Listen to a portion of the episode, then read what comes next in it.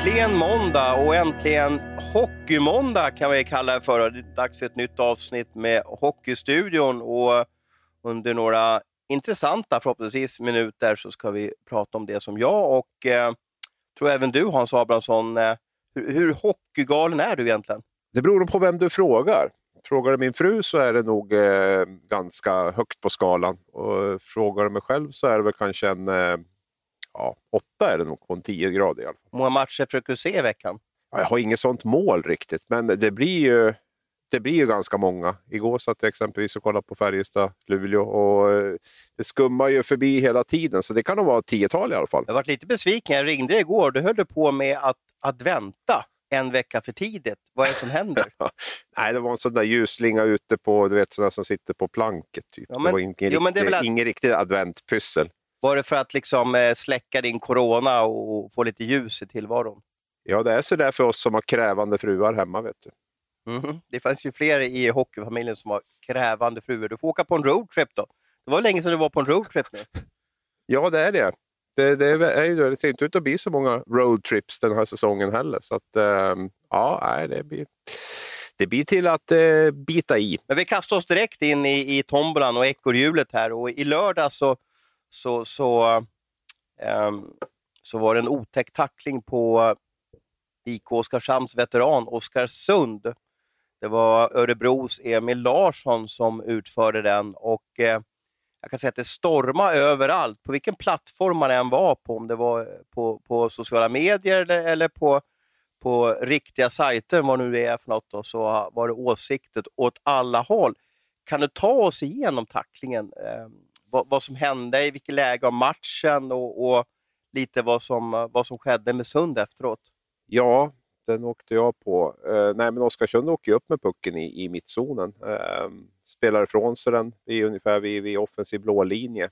Eh, någon tiondel senare så eh, möter Emil Larsson upp honom med en... Eh, han har ingen hög fart, men, men Sund har ju hög fart och, och det blir ju en, en våldsam kollision. Och eh, Sund är väl, ser ut som han blir medvetslös direkt när, eh, när hjälmen eh, träffar hans haka, som det ser ut. Och eh, faller ju sen också till, till isen. Då. Så att, eh, vi väl utkörd på bår. Jag ska väl säga att jag följde inte den matchen. Det var inte någon match som jag hade med mig. Vad jag förstår det som så blev han utkörd på bår och sedan fraktad till sjukhus också. Så där. Och, eh, det är ju som vi har varit inne på tidigare, att det finns ju en enorm, det blir en enorm känslostorm när, när det blir bår och, och ambulans och eh, spelare blir, blir medvetslösa. Det, det skapar ju känslor åt eh, alla håll och, och kanter på ett helt annat sätt än eh, motsvarande tackling hade gjort eh, om det inte hade blivit på, på det sättet. Vi hade väl en ganska identisk, eller en väldigt lik tackling i alla fall tycker jag, som just Oskarshamn var inblandad i. Där Brian Cooper kliver upp på Cehlarik sent. Eh,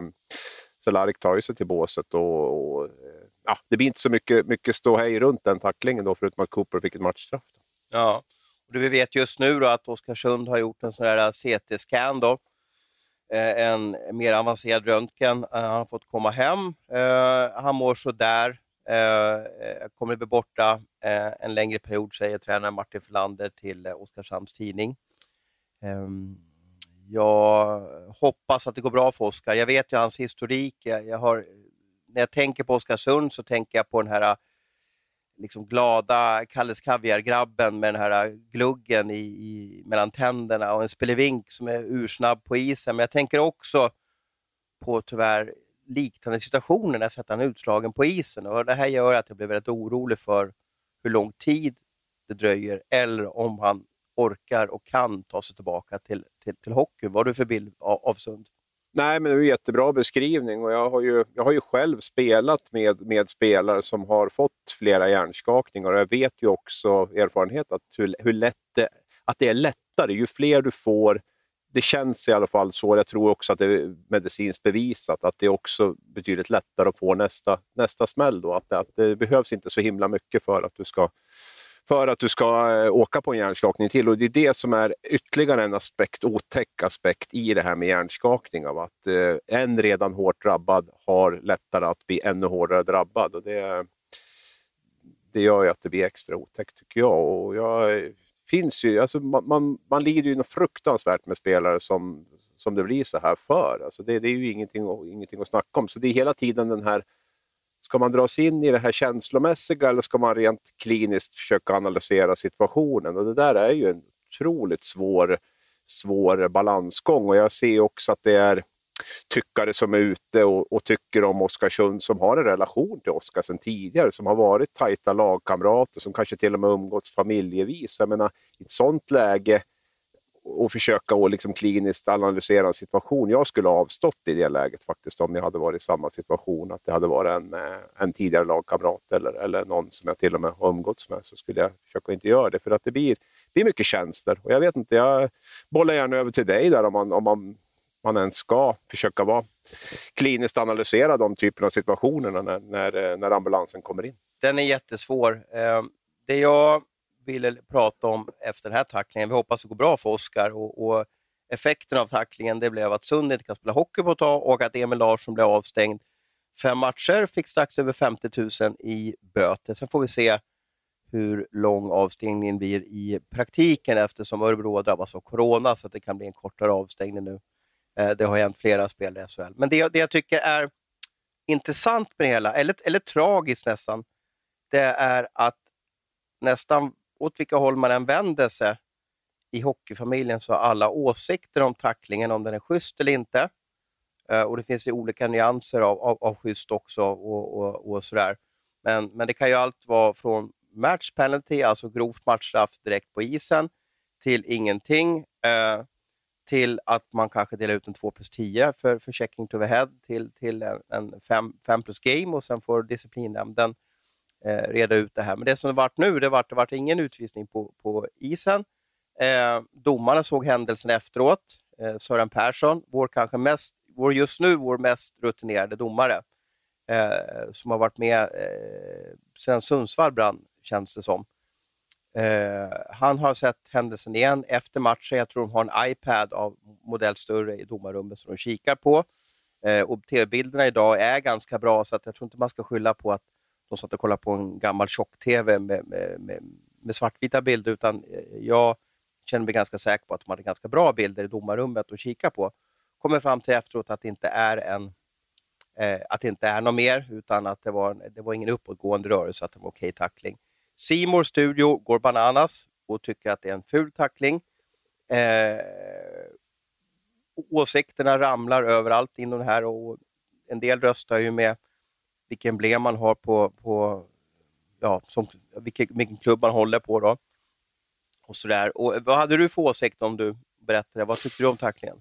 Nej, men jag, jag, tycker definitivt att den, att den ska bestraffas och det, det sa jag från första stund. Eh, sen finns det nyanser i det där. När jag har liksom fått smält in och fått eh, tänkt lite grann som domarna fick eh, höra efter matchen så tycker jag definitivt att det är ett game misconduct. Jag Eh, lite grann som, som Brian Cooper åkte på i mot, eh, mot Leksand där på, på, på Cehlárik. Det, den, är, den, är, den är sen och eh, kom, det, det skiljer, det är väldigt lätt hänt när, när det går så fort att man kommer fel i en sån situation. Men gör man det så får man på sätt, ta sitt straff lite grann som, som Emil eh, får göra nu. Jag tycker att det kan rendera i game misconduct. Sen är jag väldigt tveksam till om den här är så enormt mycket värre än den som Novik sätter på Josefsson eller den Cooper sätter på Cehlárik där det, där det, liksom, ja, det blir ingen avstängning överhuvudtaget.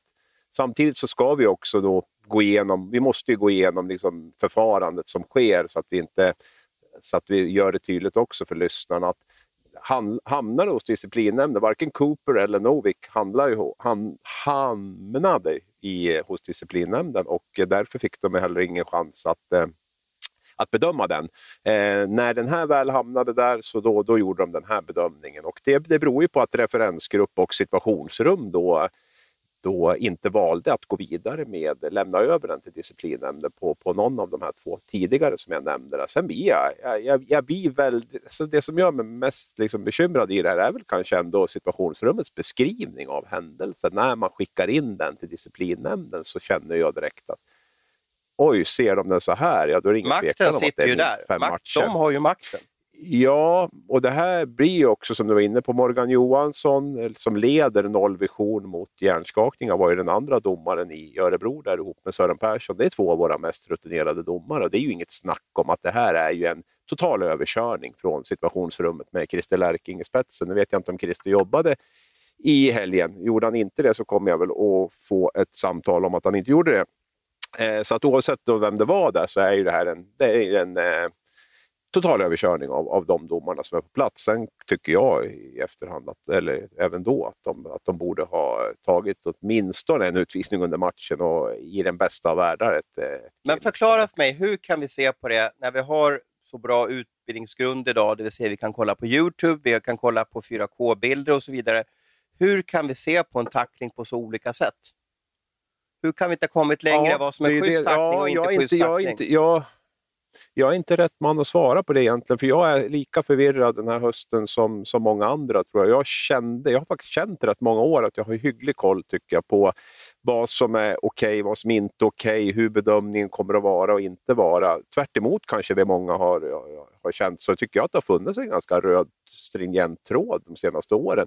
Den här hösten är det bara, får jag bara lägga mig platt och, och liksom ödmjukt säga att jag eh, jag förstår inte så himla mycket faktiskt. För jag tycker det har varit en fem, sex situationer där jag har varit helt snett på det, sett till i alla fall hur det, hur det har bedömts. Men, så jag det, kan det här är ju lite oroväckande, för vi jobbar ju med att förstå, lära ja. oss saker, att vara en megafon ut mot hockeyfansen. Eh, vi kanske inte ska sätta oss på pedestal och säga att vi är hockeygudar, absolut inte, men vi har i alla fall en erfarenhet att kunna läsa, förstå, analysera, få ihop det, koka ner det till att kunna berätta så här funkar det. spelar ingen roll om det är ett bokslut, eller om det är en tackling, eller om det är eh, Djurgårdens torpedhockey, eller vad det är, eller om det är Så byggde Leksands superkedjan. Alltså, det är på något sätt det vi jobbar med dagligen. Men när vi har problem att berätta vad som är en bra tackling, är det inte, är det inte konstigt då? Ja, jo, det finns ju en problematik i och med att det är eh, mycket känslor som du säger inblandat i tacklingar. Eh, det har vi har en erfarenhet. Så att det är en diskussion om tacklingar hela tiden. Men, men jag, som jag sagt tidigare så, så, tycker jag ändå att det har funnits en, en, relativt röd tråd. Och det som krånglar till det hela, för mig i alla fall den här hösten, det är väl den här hur bedömer man det här med eget ansvar på isen. Då. Man har ju varit inne tidigare på att det ska vara en liten 60-40 fördelning där, där mottagaren, alltså den som är puckförare, har också ett ansvar i, i, i det här. Då. Och, eh, den tycker jag har fladdrat högst betänkligt den här eh, hösten. Det, jag, får inte riktigt ihop det när man tittar på, på vissa bedömningar. Om man tittar på Brendan Mickelsons tackling, om man tittar på den som Marcus Sörensen blev friad från, om vi tittar på Oskarsund, om vi tittar på eh, Cehlárik och Cooper och, och, så vidare. Så, så finns det, det, det, där tycker jag det är svårt. Och jag, jag ser inte att det nämns speciellt ofta heller i att, att det blir någon typ av förmildrande omständigheter för, för någon heller. Så att det där tycker jag är svårt att, eh, svårt att bena ut. Och det, det, kan ju också vara så att det är jag som har saggat ihop fullständigt och, och, att det är glasklart för de flesta hur det, hur det ligger till. Men, men jag känner mig osäker och när man det är ju ingen skön känsla. Man vill ju känna att man har koll, man vill ju känna att man, liksom, man förstår besluten, man ser liksom en röd tråd i det hela. Men när man inte gör det så, så skapar det en, lite frustration och lite, lite osäkerhet i det här. Och jag, jag, jag, jag har svårt, jag tycker att de har, um, har rört till det ordentligt. Jag brukar tänka så här, ser man att tacklaren ser tröjnumret, då, vill säga, då är det förbjuden tackling. Hänger med? Menar, alltså, då är det ju tackling i ryggen. Eh, ser man att den första kontakten går mot huvudet, så är det också en dålig tackling. Och jag tycker mig se, men visst, man har ju sett 15 olika versioner också på olika plattformar, att Emil Larssons hjälm träffar Oskarsunds eh, käke och att det är den som, han slocknar på en tiondel av Oskarsund. Han, I luften är han, han medvetslös. Och då måste det ju vara en checking to the head, även fast den kommer rakt framifrån. Eller har jag totalt fuckat upp min eh, eh, hockeybok? Ja, men det, det som man diskuterar väldigt mycket är vad in, initiala kraften tar. Vad tar den första kraften? Den tar kraften? väl mot alla... käken? Nej, jag tycker definitivt att den träffar i bröstet och sen är det hans hjälm som träffar honom i, i hakspetsen. Då är inte vi överens? Liksom. Nej, nej, nej, och den tycker jag är ganska solklar att, att det är så. Att den första tar i bröstet och sen skallar de ihop mer eller mindre. Hur kan han direkt i luften bli avsvimmad? Då? För att han träffas av hjälmen på hakspetsen. Och det är ju där den träffas först, eftersom han, han har en liten hopkrupen stäm. Ja, du ser, det, det, det, går ju aldrig att komma överens om det här. Men, men, eh, och det var väl så de slog fast till att, att det var en, en eh, referen, eller fel. Ja, Referensgruppen ja, av SHL de... de har ju slagit fast att eh, initial contact var, eh, var, var, tog Absolut. åt huvudet. Ja, och det är där jag är inte överens. Och sen är jag inte heller överens med den här blindside-debatten som har varit, den blinda sidan. Och det, det, skriver man väl inte rakt ut att det är en blindside, men de skriver att han kommer från sidan och att eh, första kontakten sker mot huvudet. Liksom. Så att det, det, är ju det är, det är så de skriver i, i rapporten in till disciplinnämnden. Sen får disciplinnämnden naturligtvis göra sin bedömning Fast de gör ju inte så mycket bedömning. Om jag ska vara ärlig, om jag kan det här så är det referensgruppen ja. som sätter tonen över det hela. Jag håller med dig och sen tycker jag, jag, jag, jag tycker att man måste ha en lite mer utförliga eh, liksom det man lämnar in. Det är så tacklingen utdelas från sidan mot en spelare som uppmärksamhet riktad åt ett annat håll. Även om den tacklade spelaren inte har hög fart blir den sammanlagda kraften i tacklingen hög på grund av den tacklade spelarens fart. Stor skaderisk. Det är det man skriver. Liksom. Jag tycker att man, det är lite väl enkelt. Man skulle kunna beskriva situationen på ett mycket bättre sätt hur man, hur man tycker och tänker. För att eh, det här känns väldigt sådär eh, ja, kortfattat och man gör det ganska enkelt. NHL skickar med ganska ja. utförlig eh, videosnuttar. Ja, även andra europeiska ligor gör det. Alltså, så att jag, jag tycker att man, eh, att man skulle kunna göra det här bättre och jag tror att man skulle få en mycket större förståelse för de beslut som man också eh, lämnar ut. Sen kan vi väl bara kort, alltså med blindside, när vi pratar om blindside, alltså det, det, är ju ett otroligt missbrukat ord tycker jag. jag menar, det blir inte en blindside för att motstå, eller den man tacklar, vrider bort skallen precis, åker rakt fram och vänder blicken åt ett annat håll. En blindside kan man väl jämföra finns ju inte preciserat i regelboken, men man kan väl jämföra med att den ja, döda vinkeln när du kör bil ungefär. Va? Därifrån kommer i stort sett en blindside, när du har den på sidan och kommer därifrån. Fast den är ju, den, den är ju extremt av... subjektiv, för jag kan säga när min, min fru kör bil, hon, hennes blindside är väldigt stor, då, för hon ser ingenting. Medan ja. när jag tycker att jag kör Nej. bil, så ser jag allt vad som händer i 360 grader. Men det du ser genom vindrutan rätt fram, det bör ju inte, det bör inte i alla fall räknas som blindside tycker jag. Nej, nej. Att, om vi håller det där i alla fall. Då. Men det, det, du, det du ska kolla genom sidorutan på, på en bil, det är väl... Eh, det, där börjar det ju definitivt att, att lukta blindside. Då. Och det finns ju väldigt bra klipp på det här på, på, när, på, på hur det ser ut tio meter innan situationen kommer. Och det, det, finns ju liksom ingen, ingen blindside överhuvudtaget i det där. Sen eh, vet jag inte om vi nog har poängterat det, att vi sänder alla, alla lyckönskningar och, eh, till Oskarsund och hoppas att det blir, blir jättebra för honom. Och det är jättetragiskt att se, för, framförallt för att han har haft en sån otroligt stark höst. Där han varit ratad ur HV, kommer in i Oskarshamn och liksom bara älskar att spela hockey igen och, och gör det ju väldigt, väldigt bra. Liksom. Öser in mål med hans mått mätt och sådär. Så, så det är jättetrist. Ja, han har ju fått en, en hockeykarriär 2.0. Han känns som att han varit med mm. jättelänge. Startade i Timrå och sen till HV och hade, man fick vinna SM-guld i, i HV där. Eh, en sista spaning vi ska släppa där, det ska inte bli någon tacklingsstudion där, det är ju att det här var en väldigt jämn match. Oskarshamn har haft en väldigt tung period. Man har överraskat i höst och nu har man fem raka torsk.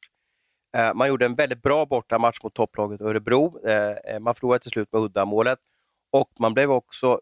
Eh, nu fick Emil Larsson fem matchers avstängning. Eh, det innebär ingenting positivt för, för, för Oskarshamn, men man blev också bestulet, måste man ju säga, på ett fem minuters powerplay i ett extremt viktigt läge i matchen det är kanske det som jag är mest ledsen över, hur, hur det laget som drabbas hårdast inte får något powerplay, eller inga fördelar eller, eller någonting om en sån här händelse som skedde mitt på isen och vi har fyra, i alla fall, ja, fel, två proffsdomare på isen. De assisterande domarna kanske inte är proffs än, de kanske blir det om något år. Eh, så.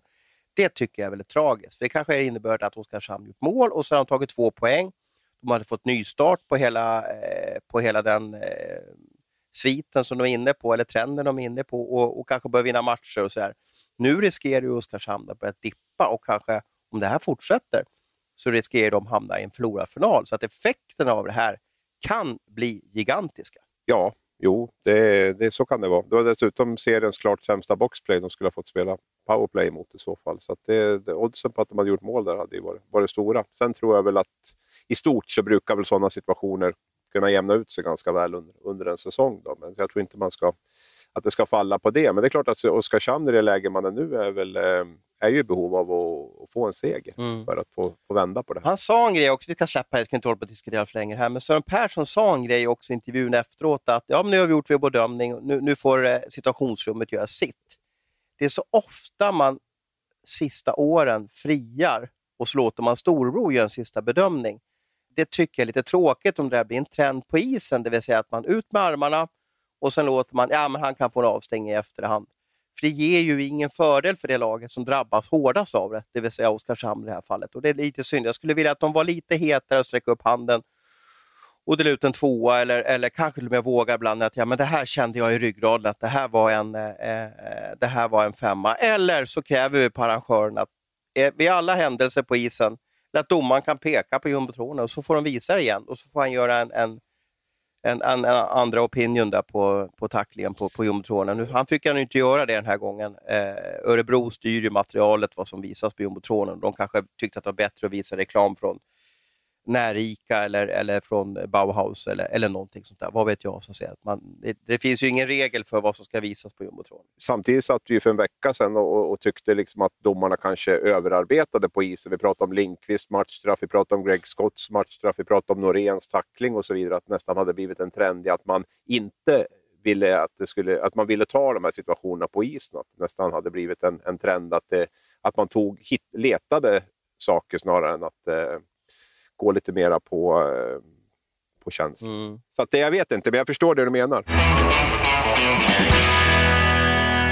Vi hoppar vidare i vår ämnesflora och vår eh, seglats här. Och, eh, du har varit ute på eh, någon hockeymatch i veckan. Och vad, vad är det trevligaste du varit med om den här eh, hockeyveckan som har gått? Det trevligaste? Jag tycker att det har blivit, jag tycker det var ett uppsving i veckan. Jag tycker att det blev liksom lite de här lagen i botten började ta för sig på ett annat sätt Eh, det kändes som att det liksom började, började hetta till på allvar i, i, i serien, där, framförallt i den, i den nedre regionen. Jag tycker det är många lag där som har simmat runt med Malmö, Brynäs, delvis Linköping och sådär som, som inte alls fått ordning på det. De lagen eh, såg intressantare ut nu och eh, båda väl också för att det kommer att bli väldigt, väldigt eh, tufft där nere i, i botten. Vi har ju Oskarshamn och fem raka förluster nu, lite som vi var inne på i deras, när vi pratade om deras succé, var att deras siffror var på tok för höga sett till, eh, till vad som är normalt. Och det är just de, det är de eh, siffrorna som har sjunkit. Det är powerplay som har gått ner, det är PDO som har gått ner och, i de här fem förlustmatcherna. Så att de börjar komma ner mot ner, mer normala nivåer igen. Eh, samtidigt har de sina 24 poäng, eller vad det är nu. Det är ganska eh, mycket poäng till, till godo, även om de har fler matcher spelade. Men det jag vill säga är väl ändå att vi, eh, vi kommer att få en, en grym eh, kamp på, på den nedre halvan. Ja, är det inte så också att det är kanske en grym kamp över hela tabellen? Eh, Frölunda leder på, på... Nu är tabellen ganska värdelös att titta på eftersom det, vissa lag spelar 19 matcher och vissa 14 matcher, men Oskarshamn spelar 17 matcher har åtta segrar, åtta förluster. Eh, Frölunda har spelat 19 matcher och har redan sex förluster, det vill säga Oskarshamn har bara två mer förluster än vad, vad Frölunda har. Så att tabellen i år, ja, ja det, det, nu har vi spelat en tredjedel av tabellen eh, kan man ju säga. En fjärdedel för vissa lag, då, men en tredjedel för, för, för, för de flesta lagen. Och eh, Jag kan inte riktigt minnas när det har varit så här att två nykomlingar ligger på plats 8-9. De brukar alltid, när vi spelat så här långt in i serien, börja li ligga ganska långt ner i tabellen. Och jag tror, om jag drar upp en, en tabell efter 17-18 matcher i fjol, eller, eller, eller, eller 14-15 matcher, så är jag ganska övertygad att Leksand och Oskarshamn började sjunka ner. De, de hade ju en bra start, men sen sjönk de ganska snabbt. Och Då blir det ganska tråkigt när det, in, när det blir rätt lag, eller, eller alla de som som du och jag har tippat, där det blir som expertisen har tippat, om vi kan kalla oss för en expertis, då, så blir det ganska tråkigt. Man vill ju ha lite att det ska vara lite utmanat. Att det är lite kul när storlag som Brynäs, HV, ja, Färjestad har Färjestad spelat upp sig. Eh, Linköping är lite intressant också, att det går lite tufft för dem. Och Sen är det på andra sidan också lika roligt när lag som kanske Rögle, Växjö kanske över, eh, överraskar lite. Eh, Luleå kommer ju komma också och så vidare. Och sen som jag säger, att nykomlingarna inte ligger sist. Det är ju det som blir lite spännande. Så jag, jag tror att den här, jag säger inte att det kommer att bli historiskt jämnt och jag är övertygad att lag som Frölunda, Örebro, Rögle, Luleå, de, de är kanske lite bättre än övriga lag.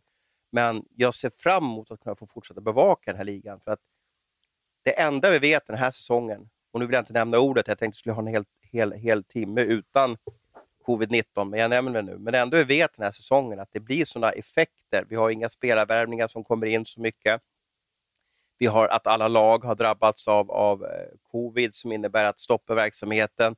Eh, det gäller också att hantera det här på bäst sätt, det vill säga karantän och få stopp på det här, att kunna komma igång så snabbt som möjligt. Och Det visar sig att lag som, som Leksand, de slog Frölunda med 4-0.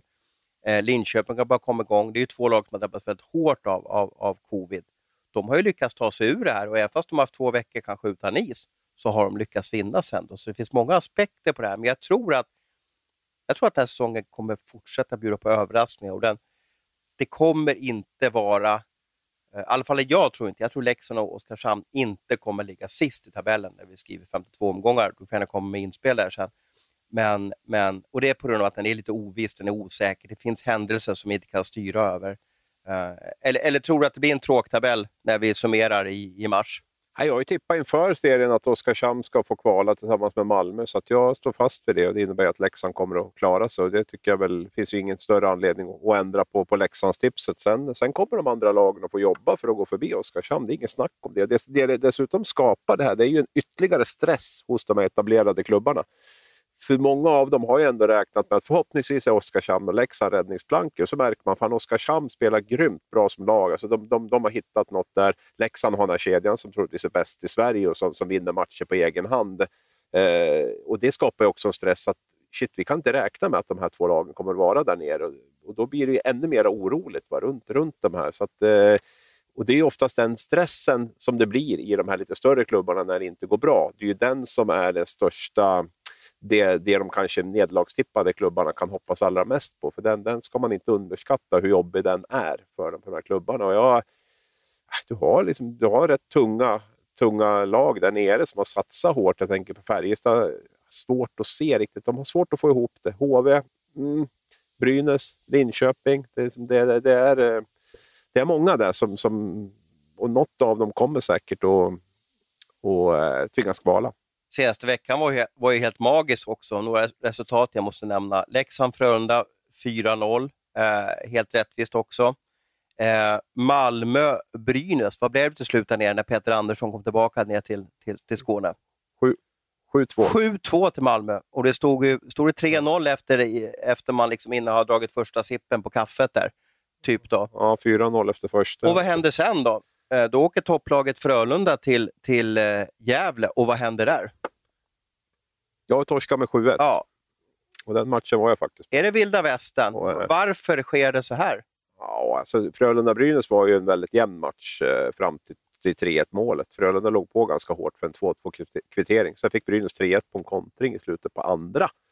Och då tänkte väl jag att nu visar ju Frölunda klass och går in och eh, forcerar ännu hårdare för en eh, för reducering och även en kvittering. Nu är ju deras ja, styrka, kondition, allting kommer att komma till sin rätt. Men det som hände var att man åkte ner och, och vek ner sig helt och eh, skämde väl ut sig lite grann också med Grönlunds matchstraff och, och sättet man, man vek ner sig på. Det kunde ha blivit 9-10 där också i, egentligen i den matchen och det är vi ju inte van vid att se från, från Frölunda. Att man, att man, eh, någonting Frölunda är bra på så är det ändå att hålla uppe den där lägsta nivån tycker jag. Och, eh, Nej, där fick han lite att fundera på Rönnberg. Nu ska vi säga, ja, det har väl alla lag. De hade, de hade sex spelare borta tror jag, Frölunda. Brynäs hade säkert en fyra, fem också, så det är inte mycket. Om. Men, men de, de är lite sårbara. Eh, de är ju mer det här kollektiva laget i år som ska, som ska jobba hårt. Man har ju inte riktigt den här spetsen med, med i powerplay och sådana saker. Så att då, när inte det funkar fullt ut, då, eh, då kan det bli som, som det som det såg ut i, i Gävle. Där. Så att, de har inte spelat bra på bortaplan, du sa ju det själv. En, tuff,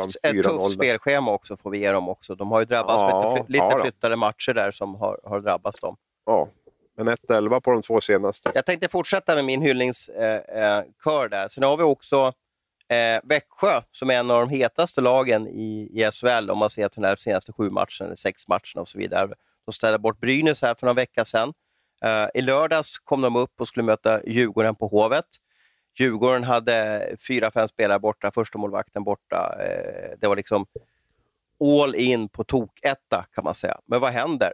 Växjö gör en usel match och, eh, och det brukar de göra på Hovet har jag förstått av, av, av historik. Då. Så att Djurgården vinner med ett decimerat lag. Så att det är det här som är lite spännande. Att, att kunna tippa för sig händelser, matcher, det, det känns helt omöjligt just nu, i alla fall under en tio dagars period, så känns det som att det är det skjuts från alla håll. Vad, vilka resultat som helst kan hända.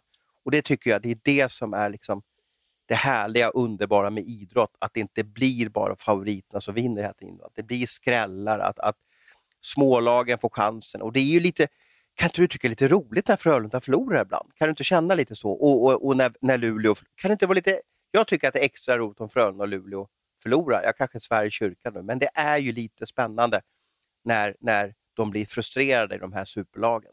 Ja, det finns väl inget som är värre än när man kan åka in på 80 procent och, vinna matcher i, i, en liga. Så ska det inte vara. Och det är ju det att Frölunda, Luleå, de här lagen måste ju vara på, på topp i stort sett i alla fall. Nästan på, på topp i, i de matcher de möter, annars får de, på, får de stryk. Och det tycker jag är, eh, det är ju bra och befriande och, eh, på alla sätt och vis. Sen eh, oavsett vilka lag, men just att topplagen också måste, måste vara på tårna varje match för att, för att vinna. Det tycker jag är uppfriskande i en sån liga.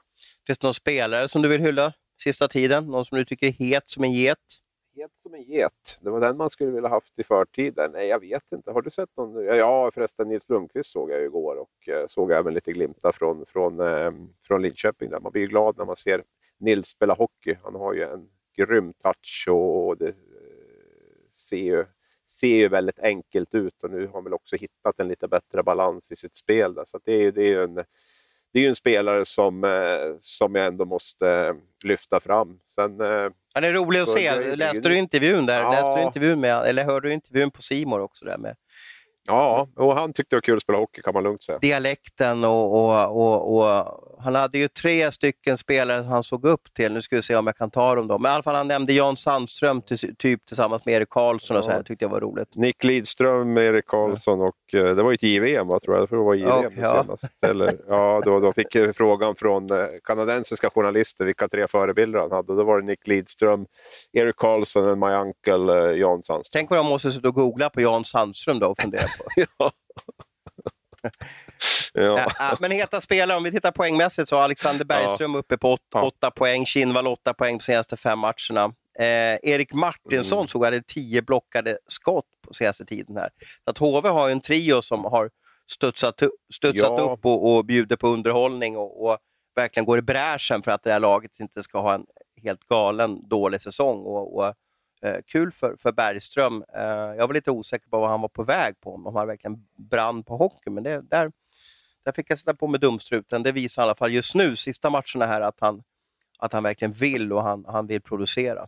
Ja, och det var ju mycket före coronauppehållet där som, som Bergström eh, producerade. HV har knappt spelat nu på, på två veckor nästan. Är det, va? Eh, en match hade de mot Färjestad nu. Men, men eh, så det blir intressant att se om de kan, har behållit formen där med Kinnvall och Bergström och, eh, och Martinsson och så vidare. HV har ju, gör ju väldigt mycket framåt. De har ju, gör mycket mål och många med högt upp i poängligan men har lite svårare att få ihop det få ihop helheten där. Eh, så vi får se vad det här eh, coronauppehållet dessutom gör för effekt på dem. Jag har svårt att se att det ska vara något positivt ändå med att man måste stänga ner verksamheten och försöka liksom hitta tillbaka till rytm igen och allting. Jag, jag, jag hoppas verkligen inte att vi får en sån här nedstängning i februari-mars med något lag som är inblandad i någon, i någon bottenstrid. För jag tycker det skulle vara hemskt liksom, sorgligt med, med, med allt som står på spel den här säsongen. Eh, om det, om det är det som ska avgöra. Det är väl det man är lite orolig för. Vi får väl nästan hoppas att det, de flesta lagen hinner städa av det i, i god tid innan. Att ha en bra coronasäsong är lika viktigt som att ha en bra försäsong kan man säga. Eh, ja. Örebro har fått det nu. Mm. Djurgården, Linköping, Skellefteå, Leksand, Luleå, HV, Växjö, eh, Växjö och Rögle har haft det. Resten av lagen har i alla fall inte sagt någonting. Eh, så att, ja, det, vi får se vad som händer i alla fall. Vi såg att Leksand spöade Frölunda med 4-0 eh, Djurgården höll nollan så såg det ut som att eh, eh, de har klarat sig ganska bra i alla fall ur sitt coronauppehåll. Lite nyhetsfokus. Eh, våra lyssnare, läsare, eh, tittare också kanske i vissa, vissa fall älskar ju nyheter och varje vecka så händer det ju småsaker där ute i hockeyfamiljen. Och förra veckan så valde SHL att gå ut och sätta ner foten och säga att nej, vi eh, kommer inte stänga ligan nedåt, det vill säga vi kommer inte rädda alla lagen i SHL just nu, som är i SHL just nu kvar i SHL, utan ett lag kommer åka ur, precis som planerat, precis som, som vi har sagt eh, och så vidare. Så att det var egentligen så att gå ut och säga ingenting händer. Och det är på något sätt det värsta vi journalister vet, för det är så jättetråkigt. Vi vill att det ska ske någonting, för då blir det mer liksom snack och, och bass på, på, på, våra sajter. Han har gått ut och sagt att ett lag, eller vi stänger ligan nu, vi tar inte ens upp ett lag. Då hade det stormat i veckor mot SHL. Det är ett fruktansvärt eh, intressant beslut som kanske hade förändrat spelbilden totalt. Sedan valde Hemlin i Simor gå ut och säga att man funderar på att spela slutspelet eh, i bubblor, det vill säga att man samlar de, eh, om det blir de tio slutspelslagen eller åtta slutspelslagen, jag vet inte hur man har funderat exakt och det visste inte han heller i intervjun, men att man samlar dem i vissa hubbstäder, alltså eh, typ eh, fyra lag i Örebro, fyra lag i, i, i Karlstad, eller vi säger sex lag i Karlstad för det är lätt för oss, och så får de spela där. Och sen eh, kanske man flyttar sista finalspelet till, till, eh, till Örebro och så spelar man final där. Det spelar ingen roll vilka lag som är med, bara för att begränsa smittan. Eh, vad säger du om de här två nyheterna? Eller den första är en nyhet egentligen, men vad säger du om de här två händelserna? Ja, det är inte svårt att kritisera ett sådant beslut. Fast du har ju varit ganska väl... för att man ska stänga ligan nedåt. Ja, du menar, ja jag tror du menar bubblan. Ja. ja, förlåt. Ja, nej, men jag, jag, jag, jag, står fast vid min åsikt att jag tycker att det, är, att det vore det bästa att göra. Så jag är inte ett dugg förvånad att det inte blir så. För det finns ju en 8-10 lag som definitivt inte har någonting att vinna på att stänga någon liga. Och vi, vi som har följt SHL vet ju att man eh, i första hand tänker man ju på sig själv. och eh, i och med att det är någon typ av demokrati i det där och det ska röstas så, så, så, faller, det ju, så faller det ju platt där. Det finns ju ingen överordnad styrelse som tar beslut där utan det är ju klubbarna som, som, som bestämmer i SHL. Och, eh, varför ska 8-10 klubbar dela med sig av någon miljon extra nästa år om det blir ett lag till då, som var mitt förslag, om man inte behöver? Det, det vet vi att man helst inte gör. Så att, eh, att det inte blir det är jag inte förvånad över. Men eh, men däremot så tycker jag ju att eh, det här borde vara ett beslut som man tog redan i, i mars-april egentligen och eh, hade ju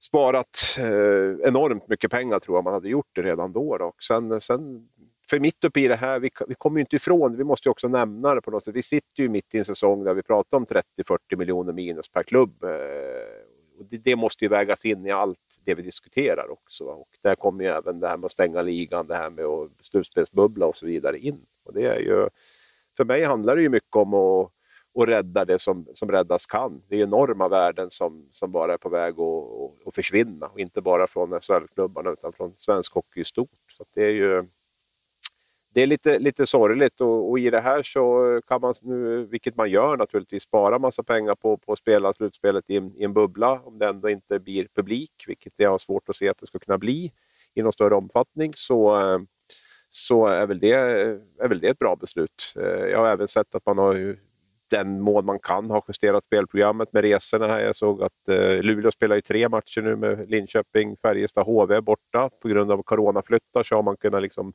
gjort en lite längre bortaturné och eh, all, allt för att spara pengar. Det där tror jag kommer se mer av i framtiden. Att man, att man... Absolut.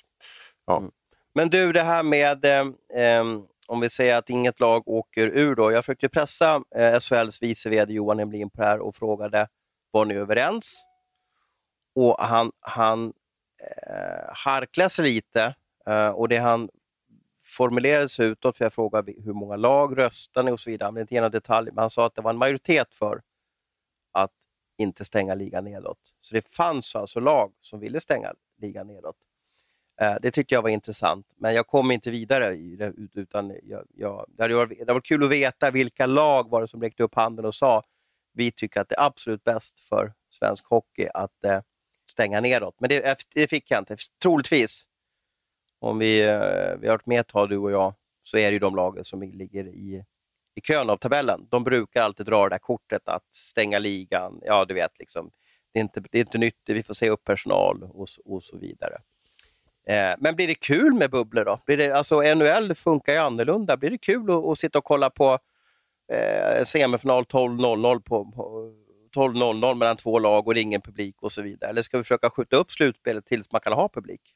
Det är väl också beroende lite grann av, av eh, diverse internationella åtaganden och det kontraktssituationer och det ena med det andra. Så det är väl inte helt enkelt att bara skjuta upp det till, till juli, augusti heller om det nu skulle behövas fram dit. Eh, jag tror att man är ganska låst vid att spela eh, den tiden som är. Eh, och jag menar, om det är tomt i, i Skellefteå när Skellefteå spelar hemma mot, mot eh, HV till exempel, eh, eller om det är tomt i, i Örebro i en bubbla har ju ingen större betydelse, tycker jag. Så, att, så, att så länge, jag tror att man kommer att vänta in i det längsta med att bestämma slutspelet, hur, hur man ska göra där, beroende på hur det ser ut med publiksituationen. Men det finns ju inget idag som talar för att det kommer att vara fulla läktare eh, inom slutspel. Sen å andra sidan, kanske halvfulla läktare idag är ganska, ganska bra ekonomiskt kontra hur, hur det har sett ut i alla fall. Men jag tror att det blir det blir, eh, blir inte rejäla lättnader i publikrestriktionerna så blir det ju ren förlustaffär och chartra och flyga runt Sverige för att, för att spela slutspelsmatcher. Så då tror jag att det kommer att vara ett, eh, ett alternativ, lika väl som att de spelar på hemmaplan. Ja. Fortsättning följer den här säsongen och jag har väl sagt det tidigare, eh, det enda vi vet är att vi inte vet någonting. Ja, men Abris, vi måste ju ha lite, eh, lite silly season också och vi är ju duktiga på, det måste jag faktiskt ge oss på, att, att eh, vända på stenar, lyssna, prata med klubbledare, spelare, för detta spelare, eh, agenter, eh, tränare, eh, hockeytyckare, eh, supportrar. Ja, vi pratar med alla kategorier människor och vad hör där ute när du sätter ditt öra mot SHLs och Hockeyallsvenskans räls? Vad får du in för signaler på, på ditt ekolod? Mm, det har väl varit lite tunnare den här hösten än vad det brukar vara, fullt naturligt då, med tanke på att eh, normalt sett så brukar vi ha en 10-20 eh, spelare som antingen har fått sparken eller värvats in ungefär den här tiden. Nu har det varit väldigt försiktigt med tanke på de här restriktionerna. Jag hör, att, hör lite grann från Jönköping. Eh, Lias Andersson är ju i en speciell situation. Eh, tillhörde New York Rangers, vart tradad till, eh, till eh, västkusten. Var det? Los Angeles, Los Angeles Kings. Precis. Och, eh, och jag, jag hör, får lite indikationer på att eh, han eventuellt åker över till, eh, till Los Angeles Camp, drar igång där, vilket naturligtvis är ett eh, riktigt bakslag för, för HV i så fall. Ehm, sen är det ju lite ovisst den här säsongen. Normalt sett så får ju inte spelare lämna mitt i säsongen för, för NHL-lag. Nu är det ju en speciell situation med honom. Han har tillhört en klubb som har lånat ut honom till HV hela säsongen. Han har gått över till en annan klubb och nu får vi se lite grann vad, vad de tänk, tycker och tänker runt det här och hur svensk hockey agerar. Det är ju, de vanliga reglerna är ju lite ställt, ställt eh, på ända en sån här säsong. Då. Så jag vet att det var ett liknande fall där med Filip Hollander när han blev tradad från Pittsburgh till Toronto och Toronto tog över rättigheterna och sådär. Men där ville man att han skulle vara kvar i, i Luleå hela säsongen. Men, men jag, jag, hör att HV är på jakt efter eh, dels efter en center men även en, en ytterforward eh, som ska in. Det kan väl också stavas med Linus Sandin då, som tillhör Philadelphia och som ska åka över likt Mattias Bromé och Fredrik Händemark och så när, när NHL drar igång. Så det, det, låter ju ganska logiskt att man kan skjuta efter en, en, en eh, en ytterforward också. Där. Så, men, men eh, de två hör jag på, på HV i alla fall, så det blir intressant att följa. Och på värvningssidan så är väl det största smörgåsbordet som sportcheferna blivit erbjudna genom tiderna. Vi kanske får gå tillbaka till 04-05 när det var eh, lockout i NHL och eh, Chara, Hossa, eh, eh, Forsberg, ja, jag kan rabbla supernamn i, i, i eh, 5-10 minuter här, hamnade till slut i SHL. De spelarna som sportcheferna blir erbjudna nu är av hög kvalitet. Det var någon sportchef jag pratade med som sa att de blev erbjuden en, eh, en kille som spelade ja, det var 40 matcher i NHL för typ ingenting. Han skulle komma till Sverige och spela gratis. Å andra sidan har vi att det råder en, en världspandemi som gör att har vi råd med det här? Vad händer? Riskerar vi att gå konkurs? Vi, finns SHL kvar om två år? Ja, du vet, det finns en osäkerhet i det hela. Eh, men vad, vad, vad, vad, finns det för namn där ute som kan hamna i exempelvis HB. Det måste vara känsligt för dem också. De gick ut med ganska stort sparpaket. Var det förra veckan eller två veckor sedan? Man, man, dagarna ramlar bara på här. Eh, mm. Där samtliga organisationen går ner i lön. Vi har Karin på kansliet och vi har Simon Önerud. Samtliga går ner i lön. Kan man då verkligen värva spelare? Kan kan man. Eh, det, det, det, allra mest primära för HV överhuvudtaget det är ju inte att riskera att åka ur egentligen. Så att, eh, och det är klart, skulle man tappa Elias Andersson och Linus Sandin nu i ett, ett läge där man har tufft att hänga med på den övre halvan så, eh, så, skulle, så är det väl en, en, fråga man måste ta inom klubben där är, riskerar vi nu, jag menar Djurgården har ju varit i den sitsen lite grann också, att man, man provat gått in med ett lag, märkt att det här blir kanske på håret om vi klarar oss. Vi måste förstärka upp det här och så har man plockat in Bock och, eh, och Rakhshani nu senast. och så, där. så att det, Jag tror att, eh, ja, på det svar på din fråga, att det kan man. Sen kanske det inte ser så snyggt ut, men eh, det ser ännu värre ut om man skulle riskera att åka ur. Jag håller med dig. Stoa, eh, Örebros målkung har vi tjatat om tidigare, är ju på radarn på gång till mm. Sverige. Det kan ha varit namn på HV71. Ryan Lash har nämnts tidigare att komma till eh, till Sverige. Han gör ju succé nu i, i Finland. Finns det någon mer spelare ute som du, du tror kan dyka upp? De två jag, tänkt, ja. de två jag tänkte på Det är lätt att dra de här korten som har varit här också. Det ja. finns säkert en uppsjö ja. av, av namn. Jag vet att Matt Carey eh, var på gång till Sverige. Eh, Leksand ville ha han, men, men Leksand fick nej uppifrån. Eh, den som höll i pengarna sa att eh, nej, vi ska inte värva spelare just nu i alla fall. Han är en hårt jobbande spelare också eh, och det kanske Leksand redan har och så vidare. Eh, eh, tror att det kommer liksom, tror du bottenlagen kommer göra som tidigare år och, och värva på sig ganska mycket eller, eller vad, vad, vad, får vi för scenario kommande månader här? Jag tror nog att man kommer att göra det som är, alltså utifrån den, den, den plånbok man har, ändå försöka göra allt för att se till att, eh, att inte riskera att hamna i det där kvalet som är nytt för i år, då, där ett lag definitivt åker, åker ur, ett SHL-lag åker ur. Eh, så att, eh, så det, det kommer, man kommer att göra det. kommer att bli en stress och det är det vi har pratat om och det var ett av mina argument för att stänga ligan. Jag vet hur det kommer att se ut och, och eh, nu tycker ju många att det är rätt åt de jävlarna. Då låt dem handla sönder sig och det kan man också, det kan man också tycka i det här. Men det har ju blivit en marknad där varje klubb ska bara göra det som är bäst för dem själv och det kommer att leda till att man kommer att kommer att plocka in spelare, det är jag alldeles övertygad om. Du har också sån som Shane Harper till exempel, från, som var i Örebro förra säsongen, som jag tror säkert kan vara, vara intressant för många klubbar. Just det att man också vill ha in spelare som, som har varit i SHL tidigare och som man vet fungerar här. Det, det, det tror jag är ganska naturligt i och med att det är ett speciell, speciellt sätt att spela och det, då är det ju lite säkrare, lite säkrare kort att ta in dem som man, som man vet har, har varit här tidigare och framförallt har fungerat här. Så det ska vi nog titta lite extra på, den typen av spelare. Men oer, oerhört intressant det du säger om HV71. Det är Mattias Andersson. Och vad var det hans lön hamnade på? Du är ju en eh, kung på, du är ju en, vad ska man kalla det för, spelarböternas Håkan Tegnell, kan man kalla det för det? Att lista ut vad de har för lön. Elias Anderssons lön eh, blev ju offentlig i och med att han blev avstängd. Var, var uppe i 250 000, eller hur högt hamnade vi på honom? Eh, 280, 280 tror jag det stod på, ja. på, på, den. Sen, sen vet jag inte riktigt hur de har räknat den här, eh, den här ja, hans lön nu. Då. Han, han, kan haft en, han hade ju kortare, kortare kontraktstid den här säsongen, så det kan ju också vara att jag tror att han eh, kanske snarare ligger på 250 under 12 månaders kontrakt. Men 280 var i alla fall det man hade uppgett nu till, till disciplinnämnden när han fälldes för böter.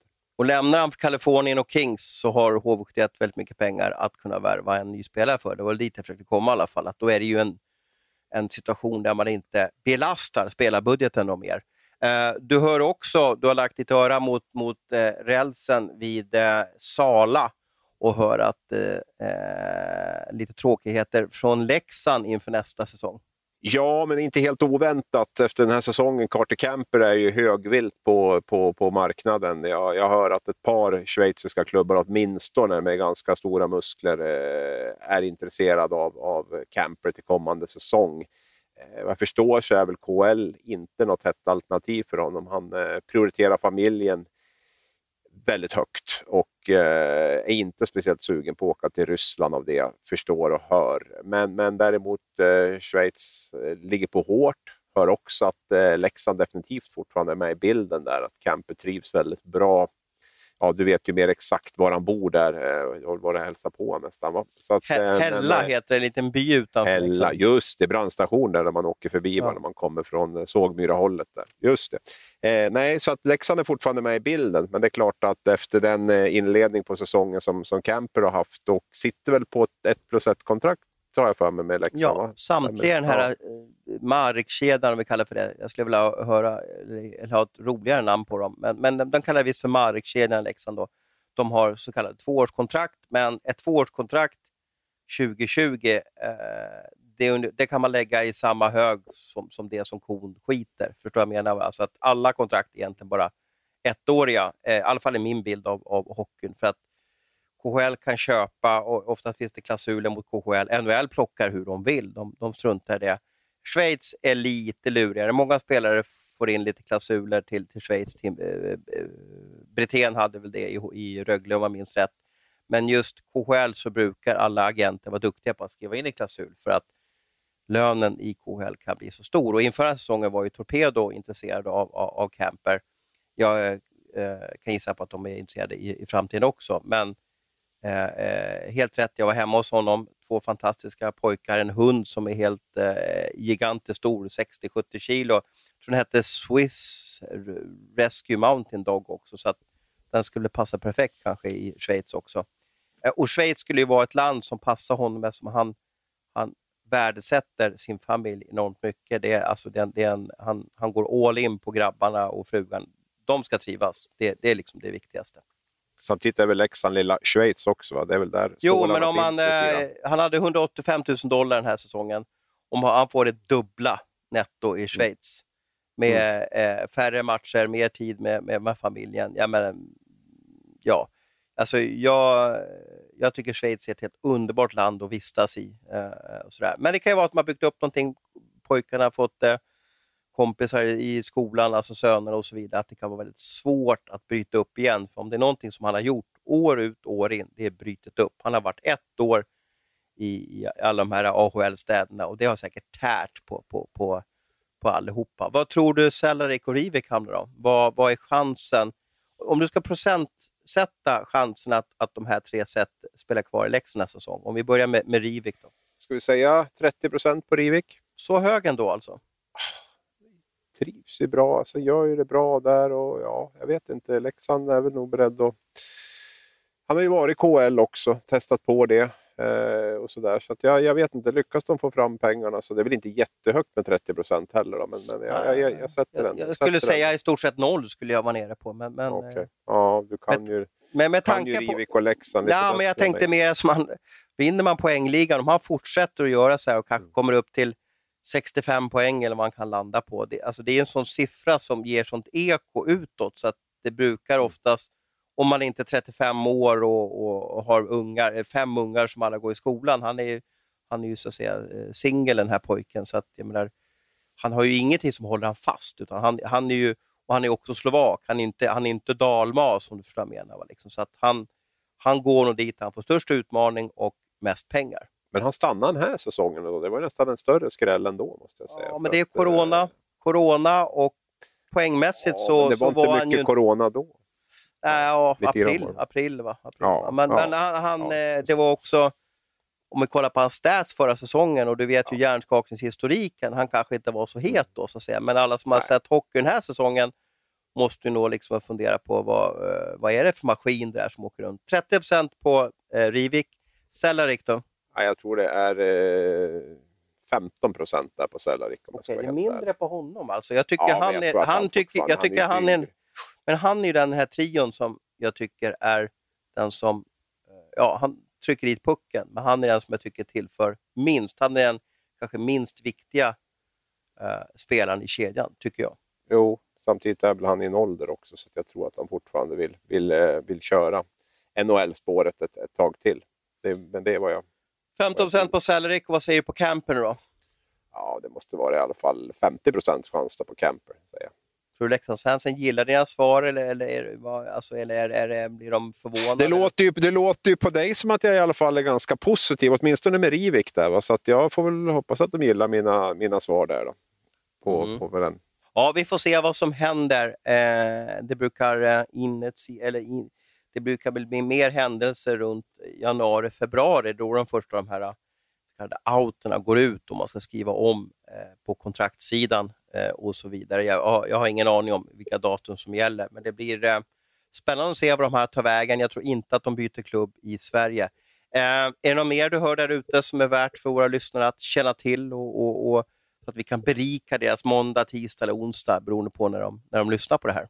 Jag är väl fortfarande lite omtumlad av den här succén vi har haft i Irak faktiskt. Den, den, eh, ja, den, ja, ja, men, men, jag på en vecka till. men de kanske inte, du, du, får berätta vad är det för succé vi har gjort i Irak. Alla kanske har ja. inte riktigt, det kanske inte har slagit igenom i det breda bruset att, att, vi, att vi gör succé i Irak då? Nej, Hockeystudion är alltså den sjunde största sportpodden i Irak, fick vi besked om här förra veckan. Och, eh, ja, det är ju svårhanterligt att, eh, att vi slår så pass globalt. Det tycker jag är... Eh, ja, det är ju extra energi faktiskt och det, det har man levt på lite den, den, senaste veckan. där och Det gör väl också att vi funderar lite grann på vår, om vi ska lanseras lite hårdare i Mellanöstern där för att eh, de verkar gilla vårt hockeykunnande där nere. Kan det vara så här att eh, man brukar prata om hockeyspelare att de håller inte på internationell nivå. Är vi en podd som håller på internationell nivå? Ska vi säga så då? Eller? Ja, det, är väl, det måste man väl ändå tolka det som. Och det är väl att vi har ett språk också, tror jag, som... som eh... Så de förstår där nere? Ingen ja, annan kanske? Hockeyspråket. Nej, men hockeyspråket tror jag liksom är globalt. Det, det förstår alla och det, det är, väl, är, väl, vi väldigt duktiga, skulle jag tro, på att just eh, föra oss med det. Och det, tror jag också gör att vi, vi har chansen att, att vara lite breda. Det är klart att Sverige är ett stort hockeyland, men menar, ska det bli riktigt stor i poddvärlden bör det ju ändå utanför landets gränser känner jag. Och där tycker jag vi var, det här var ett första steg emot det. Vi har också jobbat ganska hårt mot, mot de här länderna och det är skönt att ge det utslag. Just det, just. vi får åka runt på, på, på lite barer där nere och, och köra lite livepodd. Eller kan det vara så här, eh, igår kväll, söndagskvällen, hade jag extremt svårt att somna. Eh, då brukar jag ta upp eh, poddar eller så här, liksom, ja, du vet, havsvågor som slår mot, mot klipporna för att liksom, eh, ja, få lite hjälp och, och, komma över och kunna hälsa på John Blund. Kan det vara så att folk i Irak har fått tips om att de ska lyssna på Hockeystudion på Spotify eller på, på, eh, på Apples plattformar för att kunna somna? Eh, kan det vara därför vi gör succé? Det var, nu var det lite elakt. Ja, det kanske är så. Vi kanske får folk att somna in. Att vi är så. Vi pratar så utan höjningar och, och, sänkningar så att vi, vi är som en som tröttsamt. Det är bara liksom mal hela tiden. Kan det vara så? eller? Mm. Ja, jag har, ju en, jag har ju en sån där... Eh, jag lyssnar gärna på podd innan jag somnar. Så det, fast inte får... på hockeypoddar dock. Men vilken podd lyssnar du på som gör att du bara ja, åker jag rakt? Inte, vågar, jag vet inte om jag vågar säga men jag har ju snöat in fullständigt på, på det här Palmemordspodden där nu, så jag lyssnar på väldigt mycket från, men, lys den. Faktiskt. Men lyssnar du för att kunna somna? Är det så du går tillväga eller? Ja, ja men lite grann. Det är en bra avkoppling. Och det absolut bästa avsnittet är ju den här presskonferensen med Christer Petersson. Där. Den, den, eh, jag bara vaggas in i, i, i sömn av den. Så det, även om jag vaknar mitt i natten så kan jag sätta på den och så lyssnar jag på den och så somnar jag om. Det är något med hans röst där. Så jag vet inte om det är positivt eller negativt faktiskt, men det är något med hans röst där som gör att jag somnar. Får jag säga det nu, så att säga, men du är en riktig gubbe, vet du det? Ja, ja, ja. ja men det vet jag. Men vad var du, stolt, vad var, stolt vad, gubbe. Ja, vad var du fick när du fyllde år? Du får ta oss, vad det var för något. Det var rakvatten och vad var det mer för något? Nej, rakvatten var det du som äh, drog upp. Ja, det, men var vad ju, var det var ju, det var ju, vad var det? Pyjamasbyxor, plånbok, Pyjamasbyxor, plånbok. Och, och någonting mer som inte jag kommer ihåg. Ja.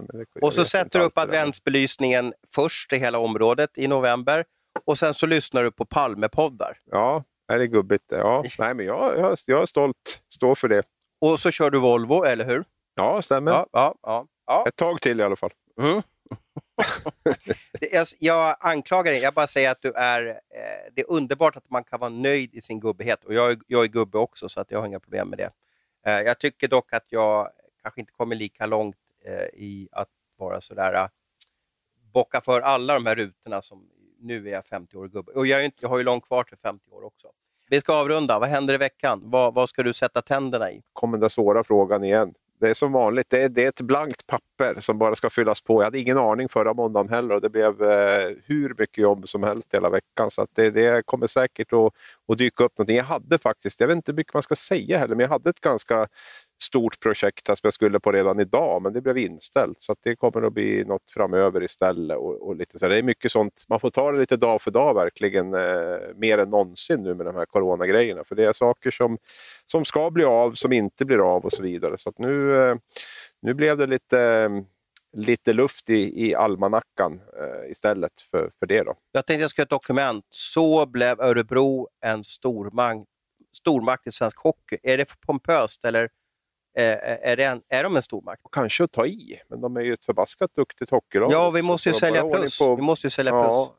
Ja, får de dessutom ordning på boxplay där så, så kommer det där bli riktigt bra. Nej, men de, de, eh, de, de åtminstone gör det väldigt, väldigt bra. Gjorde det väldigt bra stora delar av förra säsongen och har gjort det väldigt bra så här långt. Så att, eh, det är ett, eh, ett hett lag som det tror jag kommer fortsätta gå bra för. Ja, en timme har passerat. Eh, det är en förmån att prata hockey så här i en, eh, en, en podd. Och, eh, vi gör väl så att vi lägger på, slutar, fokuserar på kommande vecka och så hörs vi om några dagar igen. Ha, en riktigt, ha riktiga trevliga novemberdagar nu och sköt om er och kramas mycket.